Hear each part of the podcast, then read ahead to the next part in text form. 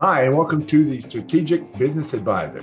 Today, we're going to talk with Mike Papania. He is the founder and CEO of Coaching for Success, Inc. in Southwest Louisiana. He's a multi entrepreneur. We'll talk to him uh, right now. Hi, uh, Mike. Welcome to the podcast. Glad you could make it today. Uh, Kerry, thank you very much for inviting me. I've been looking for this uh, for two weeks now. So here I am with you again. Wow. Fantastic, man. Great to see you again. Uh, and for anybody who's watching, Mike and I are old friends. We've been knowing each other for what, 30 years, 30 plus years? Absolutely. Don't yeah. remind me, but that's the truth. yeah, we, we're both getting older. Anyway, so um, you're a, what they call a serial entrepreneur. You you uh, have a real estate portfolio that you manage. You've had a restaurant that I love, Papanias in Lake Charles. You had a clothing store, uh, uh, the Cover Up. Yeah, the uh, Cover you, Up. You, you do a lot of uh, business coaching. You're involved with uh, education for living seminars, and you have your own coaching for success now. So you've worked with a lot of not only as an entrepreneur, but you've also worked with a lot of entrepreneurs, right? Yep, that's that's. so you've you've seen a, a, lot of you know the good, the bad, and the ugly of it all, and especially as a business coach, um, you know, since it's not you, it's them. It's easy to see when it's them. Um, you've probably seen a lot of what works, what doesn't work, you know, and there's probably some commonality in all that. So I guess my first question would be is what's the most common issue you see with business organizations? Um, the ones that everybody's struggling with is ineffective communication. Top of the list. Yep. Department A doesn't know how to speak to Department B. B can't make it to C, and it, they struggle with it. They don't know how to make a request or anything like that that we know about. It's um, it changed my whole life when I started doing that in Baton Rouge, and, and especially when I had my clothing store because I had live employees. And I could go there on the weekend, learn about that or trust or something like that, and I'd bring it back and test drive it in my house. I mean, in my business, and it worked. I had some happy people. yeah. you know, yeah. I had some happy people. And so that's why I find most of the people. I had an insurance friend in my place, and uh, he says, I just need help communicating to these people. You know, like I can see right away that he's not holding them as an equal, you know. Uh, right. Uh, they're, some, they're, they're people. I yeah. said, well, those people are good things, you know.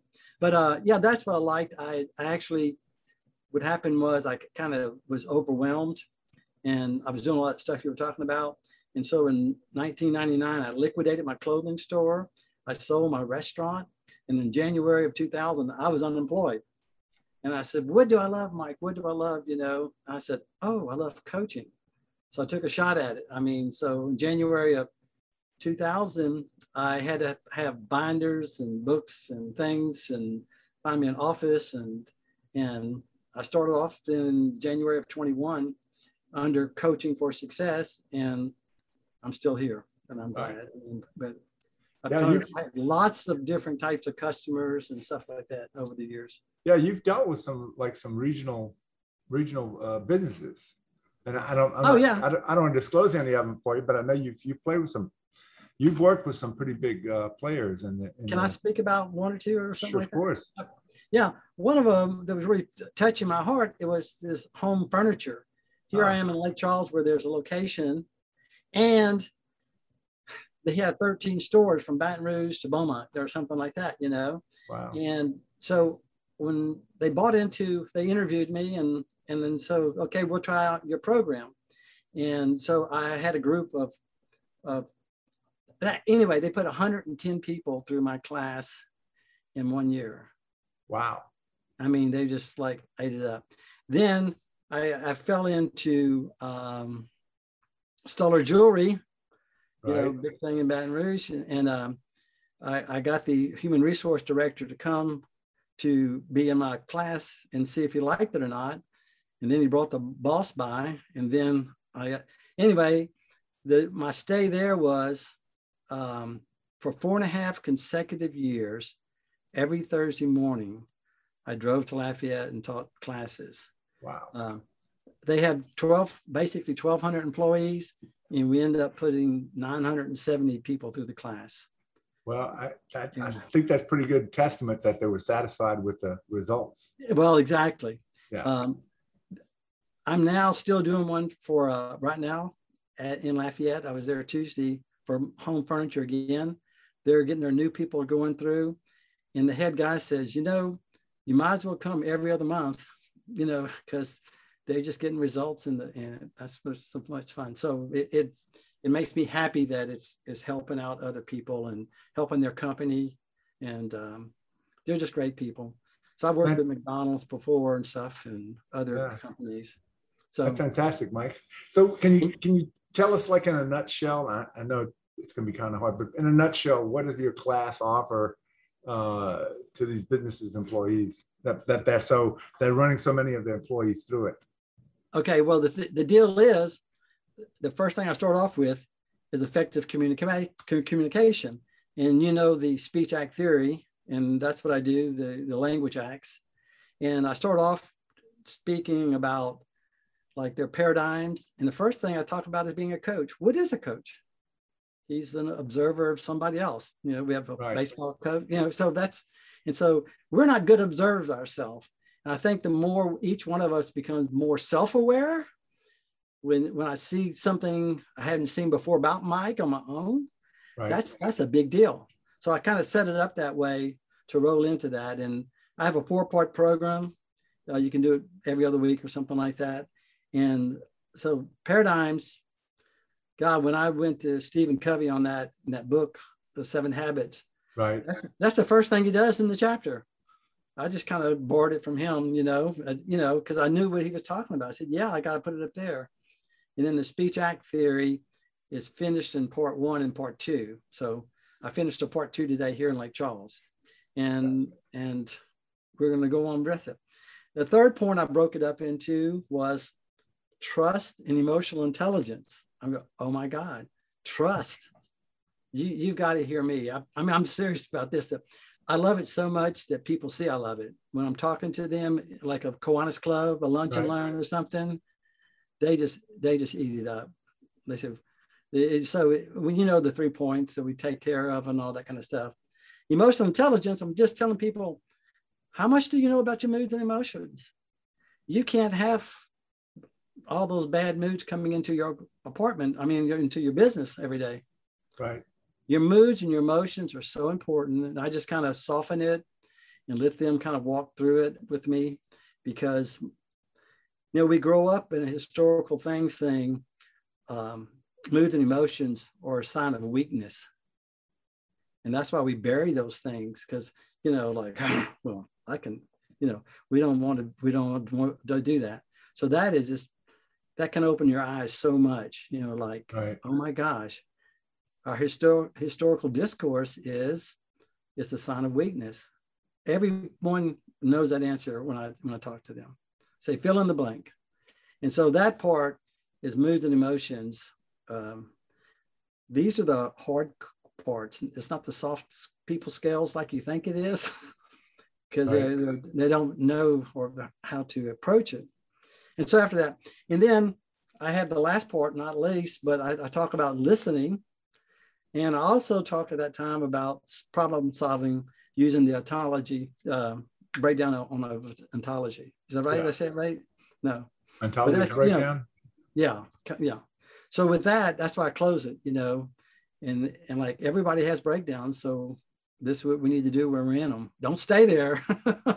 right. You know, don't stay there. Just jump out of there. So broadly, I think it's the part of I'm in the education business. I'm teaching people, I'm learning companies that after they, they can do it for, with themselves. I mean, they, you know, like you don't need me anymore, basically. Right. But that, but you need the tools to get there. And I think that's what I have, you know. So cool. Okay, great. Um, yeah, you brought up something that I was gonna. There's a lot of uh, what's the word I want to hear? The misconception of what is effective communication. There's a lot of well, I mean, I told you, didn't I? Right. you know, and then something goes wrong, and you know that's the thing. Something goes wrong. It's like, well, I told you, didn't I? Well, you said something. I don't know what. Yeah, you said something. Anyway, so, like... so can you can you give us a little distinction on what is effective versus, or what are some of the misconceptions about what is effective communication?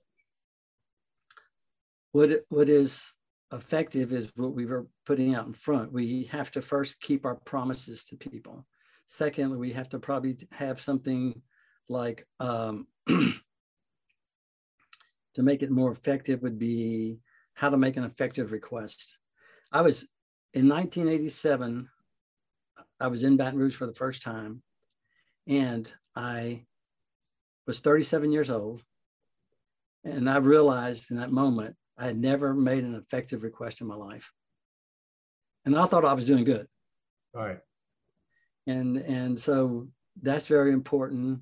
The way we make offers to people, sometimes we end up suffering from it because, you know, why did I offer them to help me, you know, when I know I have all this other work to do? They shouldn't have done that to me, you know. It and those it's those language acts that are language is the key. That I mean, that's just it. And the last thing is declarations. Everything starts with declarations. I declared coaching for success into existence. Right. There was no coaching for success until Mike Papania says, you know, I have the authority, coaching for success. The same could be said about the United States of America. At Yeah. some point, it was declared into existence, right? Declaration Yeah. of Independence. Exactly. That's exactly. There's no difference. Exactly. It could be a little coaching for success in Lake Charles, or it could be for the United States of America. When you when you speak, you reveal. When you speak, you reveal. Yep. And if you you declare something into existence, and uh, we all know people like that. They were you were in elementary school or something, say the eighth, ninth grade or something, and your best friend came up to you and says, "When I grow up, I'm gonna be a doctor." And I go, "Okay, yeah, you're gonna be a doctor." And guess what? He's a doctor. I went to school with him. Right. That's what he, t- yeah, you know. So he first said, "What? I'm I'm going to be Yeah. a doctor." I'm I'm thinking, you're just not that smart. I mean, I'm, you know, you, you were on Made the it anyway. Yeah. Anyways. so, but that's that's me being judgment, judgmental right there. Yeah. But I think it's really the key is to it's the coordination of action when everybody gets on. Like if everybody in your department knows how to make the effective request, you're in good shape. If you don't know how to make it, you're going to be struggling. Can, can you give us a, a, a- quick breakdown of what is an effective request? What, what are the elements of an effective request? Yeah, the first thing we always look for is the the committed speaker. The second one is a committed listener. So, like if you have a son, and you say, uh, "Go clean the room," he goes, "Okay, Dad." That wasn't too effective, you know. And then the then we move into a time zone. Sometimes we say, like, "I need this report," and you give it to your secretary. She doesn't know what to do with it. Does he like want yellow paper? Does he want me to have you know three hole punch in it? Do you know you, left out everything? Just do this report. And then the um, last part is standards. Um, boy, they, you have different standards of your of your son cleaning a yard, huh? Or somebody making a bed. Like those Right. four. Com- now the big daddy in that, you ready? Right. That you asked it is that there's four keys to all that, but there's an umbrella on top. You know what that umbrella is?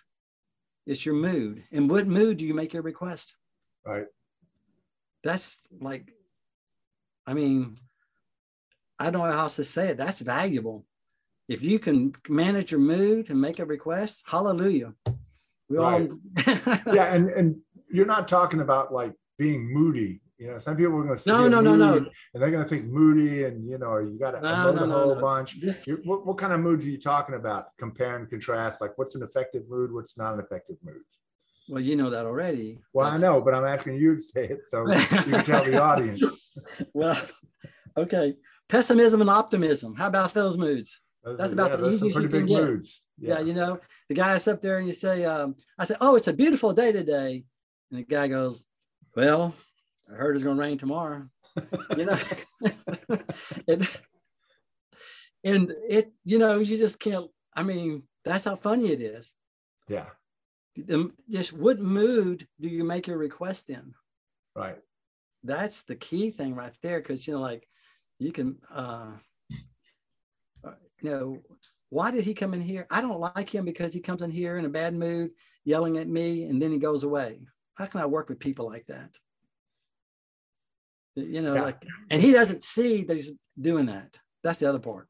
Right. And so if you come in in a quote a bad mood or an ineffective yeah. mood, a negative mood, and make a even if it's made an effective request, the the person you're speaking to is going to have a very hard time listening to what you're saying because all they're going to be dealing with is your mood. That's right. Right. Like okay. all they can do is hear your mood is what's is really what it is. Right. Yeah. Yeah. yeah the, the, and what, what comes out of the mood is you're wrong, you're stupid, you're going to screw this up again. You know, I don't even know I'm bothering to ask you. I mean, you don't say those words, but no. that's that's the experience people have. If you come in, it's like, this is what I want you to do, and this is why I want you to do it, and I want it done by this time, and you better have everything right, and uh, you know that kind of a request. You know, you can say specifically what you want and by a time, exactly how you want it. But if you say it in that kind of a an accusatory tone, what people are gonna get for it is he thinks I'm stupid. He knows him. He thinks I'm gonna screw it up. Why even try? No matter what I do, it's gonna be wrong. Yeah, it's just it's kind of funny in a way that you you're like that's what you're seeing right there, and that's what holds up everything. And know what to do. You hand it to your secretary, and you're in a bad mood she puts your your piece under the bottom at the bottom. Okay, that's how they get even. They'll get back. Yeah, they'll get back. So, so yeah, so I have a lot of fun in my class. I hate to say it that way, but like I, I took the it not being serious as I used to. You know, right. I'm kind of more playful, and I think I get a different breeze from the people in the room. You know, because because that allows them to do that. So if I'm going into like a profession, a perfection person, they have to do it every day. You have to do it this way. Um, what was that coach's name out there in California? Roger. Roger. Uh, well, it was Roger Galvin. It was East Coast, and it was uh, West Coast. Roger. I can see um, his face. I can't oh, remember. I know, I know. That was only 30 years ago, huh? Yeah. But you know what he told me uh, one time? Huh? One on one. But no, but this what he told me one time, one on one. Mike, I never teach my class the same way. He says, because that means you have to learn that way. He was saying like, that make sense? Wait, say again. Well, he's, he's telling me never have your um, class the same way you did last week. He says, because um, you have to allow the, the participants to express and then coach into that. And it'll be different every week. If you're teaching nurses, nurse, nurses, doctors, I've taught. Um, Pumpelly Tire Company in, in, in Lake Charles, I love them to death. I have a, if they want to go in sales, they have to come take my class. Wow. That's a that's a given. That's just a given. Boom. Yeah. So they come in as they do, and and he called me back this month last week I was in his office again. He says, We need to add some more stuff to your stuff. I said, Well, let's talk. We can invent something here, you know? Yeah. So it's been good. So I think that's a lot right there. I just said those language acts and, uh, but nothing can top the moods. Yeah. Not, yeah. Mood is, mood is what, as they say, arrives before you do. It moves. That's exactly right. Yes. Right. You learned something. I remember. No. I got a few things out of classes, yeah. but but really that's that's what's happening. You know. I know I don't know how much time I have and you can cut this part out, but I began to understand that safety is big for organizations. And what happens, it would opens up the possibility of somebody being injured, is that they're coming to work in a bad mood. Yeah. And this was true for me in Lafayette. I was with an oil company and I was there on a, say Wednesday morning and I was about ready to open the doors and this guy was coming down the hall and he slammed the doors open, glass doors open, kind of pushed me out of the way, jumped in his truck, started peeling out the gravel in the in the parking lot and headed north on 49 in Lafayette. Wow. I said, I said, oh my God, he's gonna kill somebody. that's you know like he's in a bad mood and yeah. he's gonna not be focused on the other cars and things. Yeah, and your, your, your mood possesses you. Yeah, that's yeah. it. And that, and if So if they a guy's going through a divorce and he's taking that bad mood from the ex-wife, and he goes, "Oops, I just cut my finger," you know. Oop, I just got in a fatal wreck, killed somebody. Yeah, stuff like that. But but those are, I think their safety can be put by moods too. You know. Yeah. Yeah, and it's something I've thought about for years, and I really haven't approached it. But I, every time I start thinking about this one, I was just I was afraid when he was coming out the doors. You know, he could have right. knocked me down and so forth. And I said, "Well, I think he just got fired. Is what happened." Ah. You know, and he was in a bad mood. And he first opened on the doors, and then on Mike, and then the truck. The poor truck was just. So anyway, right. this. No, but you, know this whole thing about safety and mood affecting safety. I, I think you, you definitely onto something because I have a client that has a safety company and one of the big things with safety is awareness. You have to be aware of your surroundings and what's going on. Um, you know, you have to be aware of the rules, all the checklists, and all the yeah, all do all that do stuff. safety. If you're in the wrong mood, you're not going to pay attention to any of that stuff. That's right. You're going to you're going to be absorbed by the mood. You're going to be absorbed by the all the conversations that have the the mood when the mood has you, and you're going to yeah. miss a lot. You miss a lot of it. It's like, yeah. you know, so uh, you know, you're going to go grab some live wire and shock yeah. yourself to death or miss something and start it on fire or do something else turn, silly and somebody else is going to get hurt. And you, or you turn the wrong valve and it blows up. Yeah. Yeah, you don't want that too much. Oh, of, yeah, you because they weren't paying mood. attention. You need to be in a good mood in dangerous situations. Absolutely. So, yeah, good. it's just uh, it's um, so um, that kind of stuff is is is you know um, everybody needs needs to see it. You know, yeah. Um, if you ask somebody else to make the four or five effect, how do you make it with these five events? They they wouldn't know how until they learned how to do it, and it's all simple stuff. I mean, you know, um, yeah, it's like you got to take that fish out for a little while and see what's what this brings, and then we can push fish down there again because right, it's just part of that. yeah. Um, so the five speech acts, excuse me, as I remember, the assertions, there's declarations, and there's a special form of declaration with assessments. And then the last three spe- speech acts are all about designing the future, which are requests, offers, and promises. Yeah. If you can master those five along with moods, and again, moods have conversations along with emotions. Those are emotions are more short-term assessments about your circumstance, where moods are more, I guess, comprehensive, longer term, bigger picture assessments of your situation.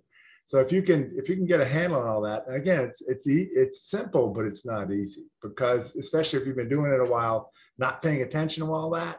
Yes, it's going to have you. You're not going to you're not going to see what you're not. It's hard for you to listen to it because it's there so much. It's been there for so long. It's hard for you to hear a lot of the content overriding uh, whatever you want to call it, especially the the really sincere, the, the those beliefs that you hold so dear and close as the truth, those are the ones that are going to produce all kinds of conversations. And again, my experience has been when somebody when something when there's some suffering going on, there's some breakdown, if you can trace it back, you can always trace it back to language and generally trace back to some you know ultimate truth that somebody has about themselves the world uh, whatever how they've been treated and it's being able to reflect on those things you know being able to as as Julio Olalla one of our coaches used to say reflection is original sin because then you can take those those absolute truths and actually learn to reflect and question if they're valid or not and for some people that's really hard you know the you know the, uh, born again Christians, you know, the, the question of was Christ real would be very hard for them to examine. And again, I'm not mm-hmm. trying to get religious here, but uh, without trying to get too political, you know, to be able to examine some of your basic beliefs, some of those really hardwired, and again, I say hardwired, but because you've been programmed from birth to now, and you've been listening to it over and over again, it's it's so much there that it's not even. it's not it's not seen as a thought. It's not seen as a conversation. It's just seen as reality or the truth. Yeah. And that's where a lot of the my experience has been that's where most most people's suffering comes from yeah. And and Carrie, um, I'm going to go one step further. This is what we're talking about is what is what is your paradigm? And I, and I, I, I have the definition for myself. It's a way of thinking, believing, and behaving, and you've been doing it for so long, you think you have the truth. Yeah. And hence you get stuck in your paradigm. Well, we've been doing it this way for 20 years. Why change? Yeah. It ain't broke. Don't fix it. Right. Well, and again, a lot of times when people claim, you know, oh yeah, we thought about it, we're thinking about it, we think about it a lot. A lot of times thinking requires questioning. In other words, you have to ask to, to, to have real thinking, you have to be able to ask questions. You have ask to questions. not know. Because if you know everything already, what is that to learn, right? Nothing. Most people have thoughts, they're not thinking. Okay. You know, they just have the same thoughts over and again. They call that thinking. It's not. It's just you're just playing a tape over and over again and just reinforcing what you think you already know, but you're not learning anything. Thinking is learning. Yeah. That makes sense. Yeah, everything is God, the educational part is everything. Yeah. You know, it's just really um, new learning. Yeah. Big statement. I learn something new. Yeah. What do we call it when we keep doing the old things over and over again? You think insanity. different? Yeah. Einstein, called it insanity. expecting different results. I just to sneak that one in a little bit, you know, because that's what it is. It's really when you stand back and look, and you keep yelling at your son and yell at your son, you yell at your son, and then the dad says, "I wonder what's wrong with our son." Well, it that's, that's not yeah. the son, it's the dad. Yeah. Yeah, it's kind of it's kind of like the attitude of some some business owners. The beatings will continue until the morale improves. oh, we human beings, we're just so funny. I'm telling you, you have to kind yeah. of love us, you know. yeah, it's funny. Yeah. Okay, so I'll get back to one of our questions. Okay. Here's another here's another thing that I see people have a hard time distinguishing between hearing and listening. They think it's the same thing. And I my learning, my experience is that they're very different. I mean, they're connected, but they're different. Just being hearing and learning. Can you give us a distinction? What's the difference? Well, um, yeah, this is one of my challenges too.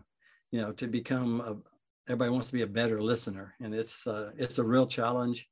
Um, I found very few t- t- tales about this one, but uh, what I can say is hearing is biological. My dog can hear me. Okay. Right. But if we add interpretation, do we go that to listening? Ah. That's that's one of my pick picks ups, you know. Yeah. So one's biological, but listening is, is about interpretations. You know, it came from um, it was the engineers and the transmitters and receivers, uh-huh. and they, you know, that's the model for all that. And so, if I'm speaking, then you're the listener, right? And what do we do? Like the machinery stuff just duplicates it, huh? Right. But we human beings do something a little different when we're going from one to the other, we um, are adding our interpretations. So machines machines don't have interpretations. Right. They just whatever hits hits. So that's right. A, a, different way I've heard that you that was a great distinction by the way. But a different way I've heard what you just said described as listening is active. It's action because of the interpretation. Because you're giving interpretation. interpretation, it's active, it's not passive. And most people see listening as passive. Well, I heard what you said. yeah, but you didn't right. listen to, to, you didn't get any well, of it. You know? She, yeah, she you heard you heard the words, but you didn't listen. They don't have the same interpretation you do. Right. That's which, not, that's which is why perspective, or as you say, your paradigm is so important. And again, the older I get, the more I see that your perspective is your reality. So let me give you a good piece here. Please. Okay. So where do our interpretations come from? They come from our what we think we already know, usually. Yeah. Yeah, it, it comes from your beliefs. Right. That's that's where you get it from. Another place you get your um, piece is your emotions and your and your moods. So when you when you speak, your words are going this way. There's nothing I can do about them. They're gone. But you add your interpretations, your beliefs, your moods and emotions, and then you speak back to me with that. So it's your interpretation that that yeah, you're you go from beliefs, emotions, and and the moods. Yeah. That's where you're pulling in your interpretations. Those are your interpretations. Right. And so again, you're listening, or the the interpretation you give to it. Again, from a business perspective, you can have all kinds of chaos if you have people listening from different perspectives. So, you know, how, how do you, how do you, uh, what's the word I'm looking for? How do you work? I don't know. how do you work well, that? That's a puzzle. I think you then you have to go back and and and say, you say you're listening to that or you receive it, so to speak. Then you have to say, um, which one is more effective in there or less effective, so to speak. It'd be like your your your emotions, what emotion you were in. So you have to kind of go back up to there. You know, I, I draw a little uh, a rainbow kind of thing that put that emotions, moods, and and beliefs, and right. you're it goes through all of those three from here. And I'm listening already. You see, you spoke them, and you're and then I'm, I'm listening back here and if i don't have a good mood right now i won't listen to the thing right so it's it's challenging I'm so so to some extent do you have to if you're if you want to be effective at communication you want to be if you want to be listened to well Mm-hmm. You have to take some amount of responsibility for what who you're speaking to. In other words, you have to be able to listen to their listening and speaking to that rather than maybe deliver it the way you're most comfortable with. Yeah, and I, I think what I, I would say in my term that I kind of made up, so to speak, I need to get down on that person's level. Right. I don't, you know, um, a scientist doesn't address something that an attorney does. You know, are you on the same level as the person that just spoke? That's that's big for me. That's big for me. Um, so you may or may not use this in your uh, work here, but I, I, need to say this because I, I I felt so good when I realized, you know, Jesus talked in parables. Right. He was talking to fishermen and taxmen and so you know and he had to get down to their level to have that that listening piece that we need. So he was said a different way jesus is speaking into their listening into the listening of the people he was talking to by using uh, what do you want to call it? Some form of communication that they could relate to with the parables. Right. Rather than just coming out and saying no this is the way it is. Right. Right. Okay. and, that makes sense. And it's also in another way that we've we covered, and it's um, we don't have the same distinctions that other people have. Right. You know, like a distinction is like a, I say, look at the floor, and you look at the floor. I say, look at the ceiling, you look at the ceiling. That's that's the we have distinctions in our community. I'm sitting in a chair, another one, you know, and um, that that needs to be addressed. Yeah, well, here's a, here's a different way of looking at it. Okay um, you wouldn't talk to one of your children the way you would talk to one of your parents. Okay. You wouldn't talk to your boss the same way you talk to a subordinate or say a, a coworker. Right. You wouldn't talk to your spouse the way you would talk to a total stranger. You know, all those are different. And again, the relationships are different, and there's some background of obviousness that each may have, and all that, that stuff. And they're different. You have different concerns for whom you're speaking to when you depending on who you're talking to and again my learning was that you have some responsibility about speaking into the listening that you perceive the other part. No you, you have to speak into what's going on in their head. You can't you can't talk to a teenager as though they were like a 50 year old they're not going to hear you. No they're just not. Um, and they don't have, they don't have the same distinctions well they have the same distinctions and they're listening to a totally different conversation than say somebody who's married 50 something years old has grown kids successful business very different very different internal monologue compared to say a teenager who's worried about looking good being cool having a you know boyfriend girlfriend latest music whatever video games, whatever they listen to these days. I'm so in touch with that. No, no, me too. No hey, Lordy. Those okay. so again, if if you if you could talk to whatever business owner is looking in here, what would you say is the most effective action they could take for their business? I don't know, not necessarily this instant, but out of our conversation, out of what they've heard you say, what's the what's the most effective action they could take out of all that for their business? Trust. Trust. Trust. This trust. is the biggest. It's the yeah. It's the monster. Trust. trust what though? Are you saying they should trust their employees blindly? Ha- have a have a company that trust. Ah, how do you how do you get to that?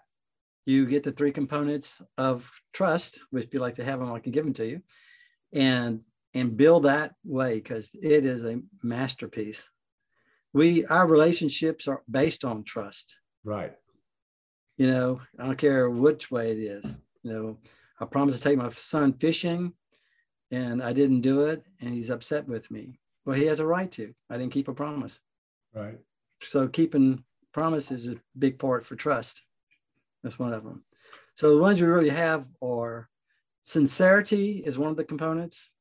Right. Um, that might be the biggest one too. Well, it's it, the one that most people rely on pretty much exclusively. I feel like I can trust you. Yeah, I feel like I can trust you. But well, once they smell the the the the, the insincerity, it's over in sales. Done. Right. We don't trust people that are insincere. Yeah. So that's yeah. that's the hard to trust liars. It is. Especially if you like, you can like they're lying. they're lying. They're lying. Oh, like in your head, you're going, they're lying. They're obviously lying. That's right. That's right. this is bullshit. And you you can tell that. And once you smell that insincerity, you'll say, I think we'll just walk over and see another dealership. You know. yeah. Yeah. I I I gotta go. yeah, I gotta go. I gotta go. Yeah okay, so sincerity is a big component of trust. What what are the? You said there were three. Yeah, uh, competency, being competent. Ah. Is he is the person working on my core competent? Can they do what they say they can do? Yeah. That, that's the that's again competency. I don't how think. Do, how do you so? How do you assess competency? Well, you can uh, ask about that. How long have you worked? How long have you this? What's your you know you know comments about that it's just but like um the, the way i sometimes say it in my co- uh, office or my business is that it's like my teenage son comes in and says um hey dad can i take your car tonight and, and i'll go uh, out with the boys and we're gonna have a fun time and uh, is that okay i said well i can't trust you i said, I said what well dad you don't love me either? I said, I didn't say that. I said, I didn't trust you. He said, Why'd you say that? I said, Well, because you got your driver's license last week and your mom uh, had an automatic that she started an automatic drive. And my truck is as a standard, you know, and you're going to kill yourself. Right. You're not competent to drive to to drive my truck. Right. So you have to really measure that competency, but you can spell that out, you know, you wouldn't do it to a, but sometimes we get even those things like I use the word love. You don't love me anymore. That's for the oh, you don't trust me, you don't love me. Well, that's the same thing. We're not going there. so uh, some other ways you can, some other ways you can you can uh, determine competencies, maybe somebody's certifications, qualifications, educational background, that absolutely, kind of stuff. Absolutely. Um, you know, it's one of the best ways I've found to find out like who's really good at something. If you want to find like a good restaurant or good doctor, is ask other people. If you if you're really good, other people will, will talk kindly of you. Yeah. It's another to me anyway. It's another indicator no. of they're really competent. They're really good. You know, if somebody's going, oh man, at this restaurant over there, you know, Papania's restaurant, you want Italian, that's a place to go to in Lake Charles. Right. You know. So coming back to that on competency, um, oh, I have a thought that I really wanted to say that. That let me go to the next one. Part okay. three might sound better. Okay, sure. so I'm doing three to say this one. Uh, the last one is reliability which is our history of making and keeping promises. Not I, I you broke one promise. What is your whole history about coming in the teenager, t- teenager? Like dad, I came in right, uh, right on time. I said, yeah, that was one time. How about the second time, the third time, the fourth time? You know, so right. it's the reliability, is the history of making and keeping promises. And that's pretty good. With those three, you're going to be in good luck. And you can lead that. Sincerity, yeah. competence, and reliability. Right. Okay. And, and with that, um, I'm keeping, there's one more thing I want to add to that competency thing. Well, I'm gonna take a blank on that one right there. So cool. those three. If you, think okay. of, if you think about it, feel free to bring it up. They can edit it in. Yeah, because the competency is just,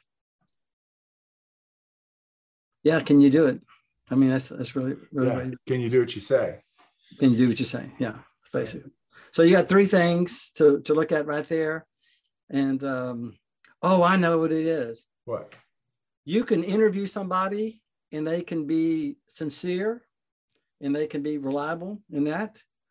But you, the owner, might need to be the competency, like send him back to school. Like nurses do that. They send them back to nursing school. So their competency, then they're prompt, then now we can trust them to be in the surgery room. Am I, are you hearing me with that one? Yeah.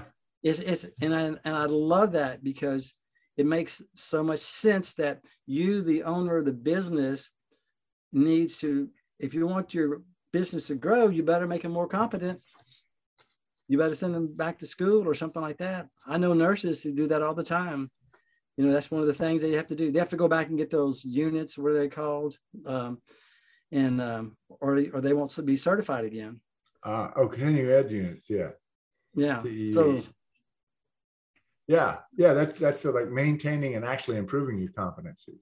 Yeah, and so and so he may come without on the guy impl- impl- uh, going into your business, being hired by you, and he may not be trained enough, and then he he breaks some machinery or something, and you yell at him.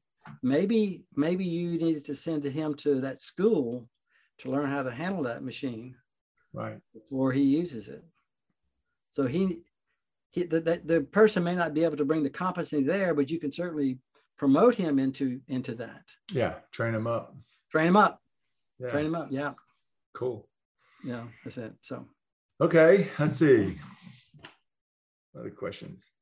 So building it, building an organization that what that we how do you want to say that? Do you want to build an organization that has trust as part of its core principles or how, how would you say that mike well maybe at first i would go get me a coach well yeah okay i mean like like like where am i going with this one? Like you know but that again that's what we're saying.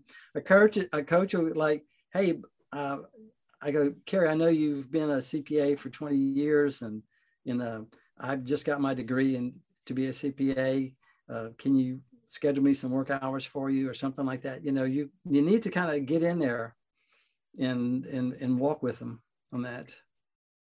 So so you're saying a business owner should get a coach to help them build an organization that has respect as a core value or a core competency oh respect is very important yeah yeah but but but it's well, like oh, i'm sorry uh, what i meant to say was trust Trust. You, you, you brought up trust. You said the biggest thing you would tell a business owner to do would be to build an organization that that, that trust. That's trust. So are you saying yes. they should get a coach to help them do that? If necessary, yes. I, I would think in most cases, yes. Yeah, yeah. Uh, yes. My experience of entrepreneurs is they're wonderful at being idea people and seeing yeah. opportunity where other people see risks they're willing to take chances they're willing they, they they take action and they're impatient they tend to be a little bit intolerant they don't understand why the rest of the world doesn't see what they see um, they don't get it they don't get why people don't want to that people aren't as committed to them or as passionate as them but and, and what they don't get is people don't see what they don't people don't see what the entrepreneur says right And for that reason, the skill set that makes you a wonderful entrepreneur make you a horrible manager, will probably make you a horrible coach. They don't listen very well. So again, nothing against entrepreneurs. I think entrepreneurs are wonderful.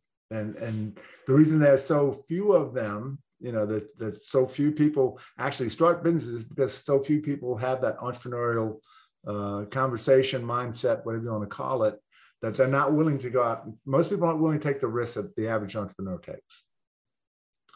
Um, so with that, that, the average entrepreneur doesn't have the patience to be a coach. A coach has to be very patient, and the entrepreneur typically um, sees the world from they miss a lot of things because you know your perspective will have you see things will also blind you to certain things and the thing I've seen entrepreneurs do is they tend to dismiss everybody who doesn't, or most people who don't share their perspective, especially people who are risk averse. And that's dangerous because you know if somebody's risk averse and then they tell you about a danger and you don't, that's ah, nothing. You know, why you bother me with that? And I've seen that so many times. And it's a lot of times they're correct. I mean, I saw one guy, one entrepreneur, he had a business, he had flood insurance, right? He had like a million dollars of flood insurance that was actually required by the bank. And he saw it as like a waste of money, and that's just not going to happen. When it when it, doesn't flood here, we've seen all kind of rains. It flooded 1983 here in Baton Rouge. This place didn't even get close to wet. Well, he cancels the flood insurance against the bank's against his covenant two months before the flood of August of 2016. His business took on four feet of water. no flood insurance policy. So again, it's it's because he was unwilling to listen to other perspectives. You know, the, and the other thing, I'm guess it kind of goes back to leadership. What I've seen, and I don't know if you're a fan of Simon Sinek. Oh, a little bit. Yeah. Yeah. Jeff, yeah, Jeff knows more about him. He uh he does a thing where he said where leaders generally speak last.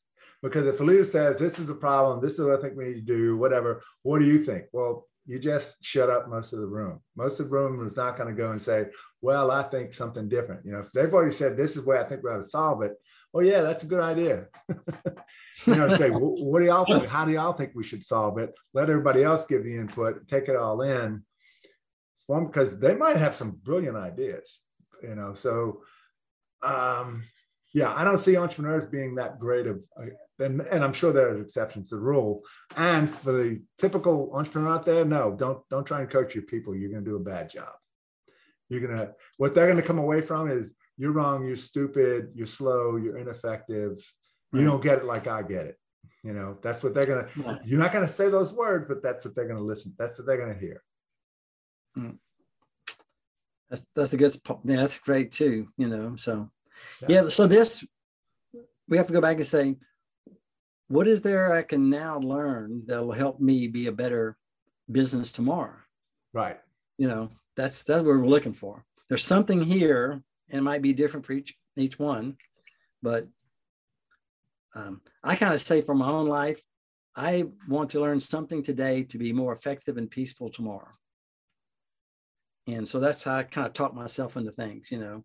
Yeah, and I think it, I think it's been a very helpful. Like what can I learn today does help me be effective and be peaceful at the same time. Right. And and and I, it's taken me a long way, you know, because I'm so I just say it out loud and speak it and do it. And I'm looking for effectiveness to make me have the peace I want in my life. Right. You know. So there's a whole bunch of stuff out there, you know.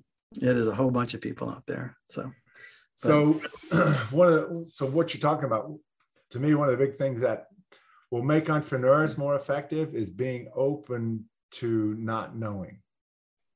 You know, because some that would be a good way to say it. Yeah, yeah. A lot of these guys, a lot of guys and gals, uh, then for them to be able to take the risk of them to be willing to actually jump off a cliff and start flapping their arms and their wings, they have to be very confident.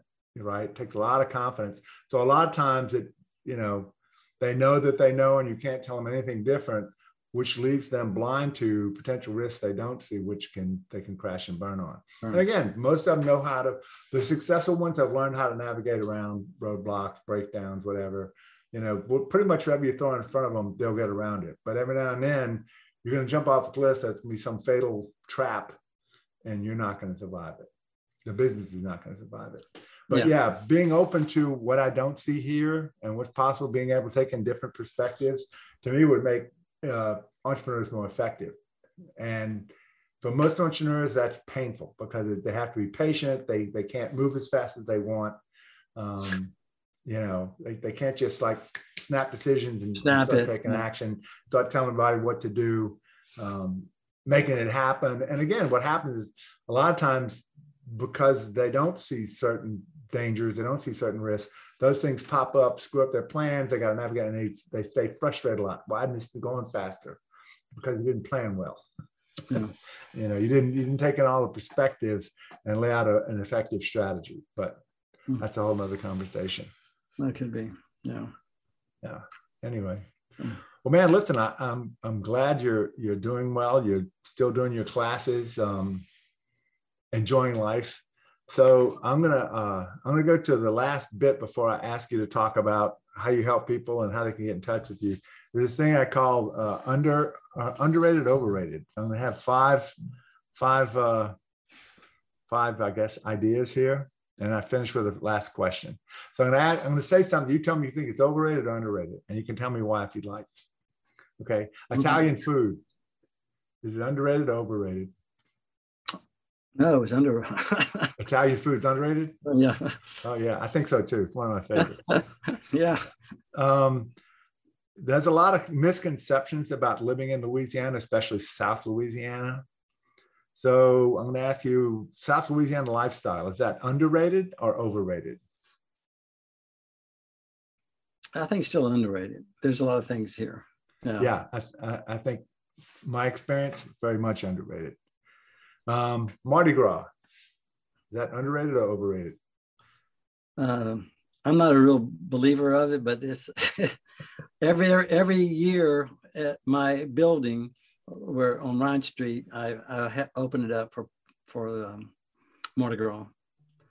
Uh, there's so much way it's getting so places.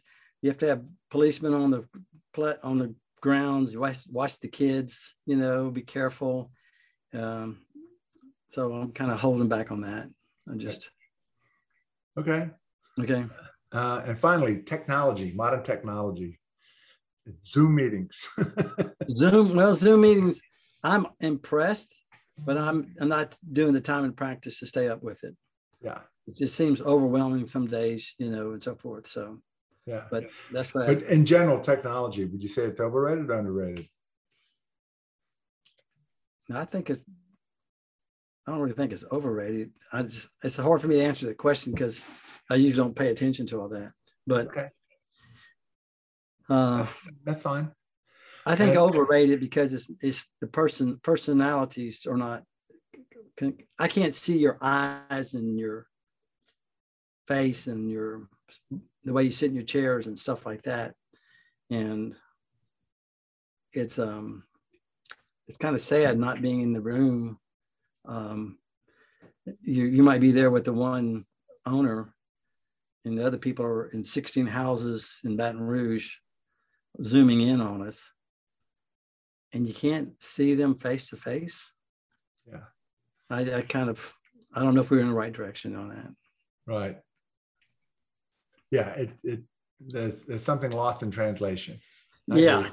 Exactly. exactly. Okay. And and the last question I have was you rather be smart or lucky? Can I pick neither or well yeah you can you can say neither or you have a third choice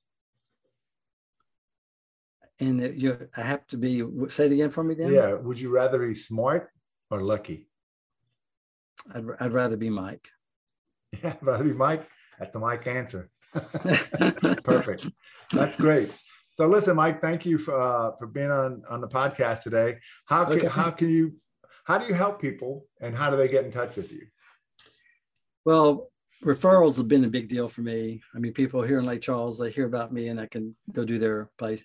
And I'm kind of was kind of hoping like I had a a dear friend of mine is um and he has a franchise here for We Buy Ugly Houses. And every employee she, he gets, he brings them to my place. So he's been to my class about seven years and he comes in with his people and um, they're learning together. They look at each other and um, and they kind of make fun of each other. So we kind of make it playful. Um, so I'll say referral is kind of like my best thing right there. Right. Uh, but how do you help people? How do I help people? Yeah. My class has has has changed people's lives. Um, example, right before the virus, uh, he's still a young man. He he was been managing at Citgo in a department, and he um, he had 20 25 years as a manager over this people. So they Citgo was sending me people. I didn't call them; they sent me people. They always told me the truth. They says we sent, we're sending you the hard ones. We can't. We don't know what to do with them. You know. I said. Thanks. I said they, they, were picking and choosing, sending them. I said, "Oh well, thank you very much. I appreciate that." You know, but what happened in one of them, you know, this uh, a year ago, this guy, young man, he comes in and we have a U-shaped tables, and he just sat back like this for the whole class. The next week, when we got into part two, he kind of leaned forward. In part three, I couldn't shut his mouth, you know. and and he actually told me, he says, "I've been using your tools at work." I said, "Well, thanks, Chris." I think it was Chris, and he says, uh, "All of it's working." I said, "Come on, tell me some more." He said, "Well, we had this monthly meeting that usually takes an hour and a half that no one wants to go to anyway." She said, I did everything that you talked about in this class, and we finished it in 30 minutes. Wow. So he said, and then his assistant, he then sent him the next month to me. So he got the two people, put both of them kind of coming together. So those kind of things, those are, are, are game changers for me. You know, they hear that. Uh, I had a lady one time she was moving back from Georgia. I have to cut this real quick, real fast. But she was moving back. She was from Lake Charles, but she was moving back, and her best friend was telling her to come to my class. She wasn't even employed yet. said, "You need to come to Mike's class." And she, all right, so so she shut up and we came to my class. And it was about the same thing after the second one, the second, the third one. I did the four ba- moods of uh, of um, life, four moods of life, basic moods of life. And what the story was ended up was this. The next week I had to ask her, why were you smiling in, in my room last week, Thursday, on the third group? He goes, Well, the truth is this. My um, husband committed suicide two months ago. Wow. I I was living with my two daughters, couldn't take care of them, and so I moved back to Lake Charles. And she said, "When when she saw how to go I get out of resentment is through forgiveness. She said that's what changed my life. Wow. So I get some pretty personal things because I kind of mix it up the same way, but but those those kind of things, um, I call them my cookies. I get to go home. I've got a cookie, you know. But but those are coming from a, a housewife being in my class to a manager of 25 years at Citgo um, Calcasieu Parish Police Jury. They love me. Um, just wherever it seems I can go, I just do it. Home furniture, you know. Yeah. Uh, so so basically, you hold classes on effective language and effective communications for people uh, that they can actually use in business, huh? Yeah, yeah. It's like a two for free. I'm telling you, it's like like it it works at home and it works at work. Trust at home or trust at work. Right. The same phenomena. And right. they they end up probably using them more at home. and yeah. then they're, they're thanking me for that, you know, right? Because they, they would not have seen that. She would not have seen the word forgiveness on the board. You know, it just wouldn't have happened.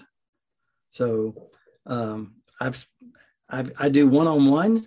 some people don't like to come to groups and they schedule with me. I can do one-on-one on with the so same some one-on-one coaching.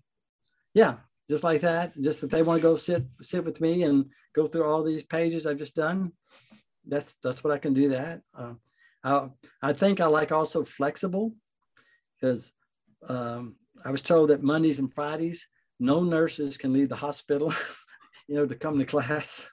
And I and one I can do a night class from eight to eight, from five o'clock to eight thirty in the evenings for people who don't really do that. Um, I know there's some bunch of people here in Lake Charles want me to start teaching their teenagers again. You know, I did that for 18 years in Baton Rouge. Right. The teen course, um, yeah, yeah. Probably, probably more. Uh, what's the word? Probably more um, necessary. I don't know what you want to call it. No, well, you know, it's uh, those kids became so close to my heart. They were just so dynamic. Yeah. And they had their stories, and they're their faults and everything else. Yeah. But um, yeah, I have a bunch of stories about that. They said things to me they wouldn't tell their parents. Okay. So, oh, I know. I know. you know, so, so that's pretty cool. But uh, so I have those, I've, you know, I've, I've taught kids, I've taught executive people, whichever that might be, you know, and, um, but I'm just doing the people that want to come to me, you know, like it's, um, um, I don't get upset if someone can't make it at the last minute and stuff like that. I used to get argue about them, but I said, you know what? I don't know their life. Right. They something happened in their house or something, and they just can't attend this time. You know, so I, I try I try to be a big offer like that, like, hey, come come join the party. You know, because um, uh, I know I'm having fun, so it's pretty good. Good, good. So, how, how do people get in touch with you? Well, um, you can get online. Uh, I'm a, also a member for the last three years on the BBB. Um, the people which? here, uh, Better Business Bureau. Oh, the BBB. Okay. There, and I, I, work with them and um, other business people like that. And if you want to call me, I'm, I'm, i have a phone number in the book, and I could give you my phone number if you want that at any if, point. If you want to give it out, we can we can put it up there at the end of the show. Okay, it's like real simple 337 302 1816. Um, I do have a web. Okay, 337 what? 302 302 1816. 1816. Okay. Yeah, and that's that's my direct cell phone. I'm, I'm usually in my office all the time, and um, you can go on the computer and look me up, Mike Papania, Lake Charles, Louisiana, Coaching for Success. I have the numbers there and everything. Yeah, I, ha- I have your email. I'll make sure that that's up on the end screen. Oh, uh, good. At, yeah. At, and Papania Coaching for Success, I think. It's just I think they're just I just say Coaching for Success. Yeah. So that's it. But it's M Papania at Coaching for Success. Oh, suddenlinkmail.com. That's a long number. Yeah. Huh? It's um, mpapania at suddenlinkmail.com. That's it. That's it. I've never changed it. And you do have a website? Yes, I do. Um, a couple of people that I that did some. Um, they talked good about me, especially Jay Jack Jackson from Stuller Jewelry. Ah. He, put a, he, he sent a, a thing to me. I can't remember exactly who they were. Some of them was can like you that. can you send me your uh, website by email? Yeah, I'll, I'll, I'll, I'll get that for you. That'd be yeah, I'll make sure it gets included in the end. Yeah. Just, uh, All right. Well, listen, I'm gonna I'm gonna wrap it up. I just want to say thanks for being on the podcast today, Mike. We really enjoyed our conversation. Okay. Uh, great talking to you. Thank you, uh, and have fun with have fun. Yeah, I'm, not having. I'm telling you, have fun. yeah. Well, listen, we'll have to do yeah. it again uh, sometime. Okay. Uh, catch up with you and see how things are going. Super good. Thank you. Thank you very much for this little opportunity to sit with you. It's been a pleasure.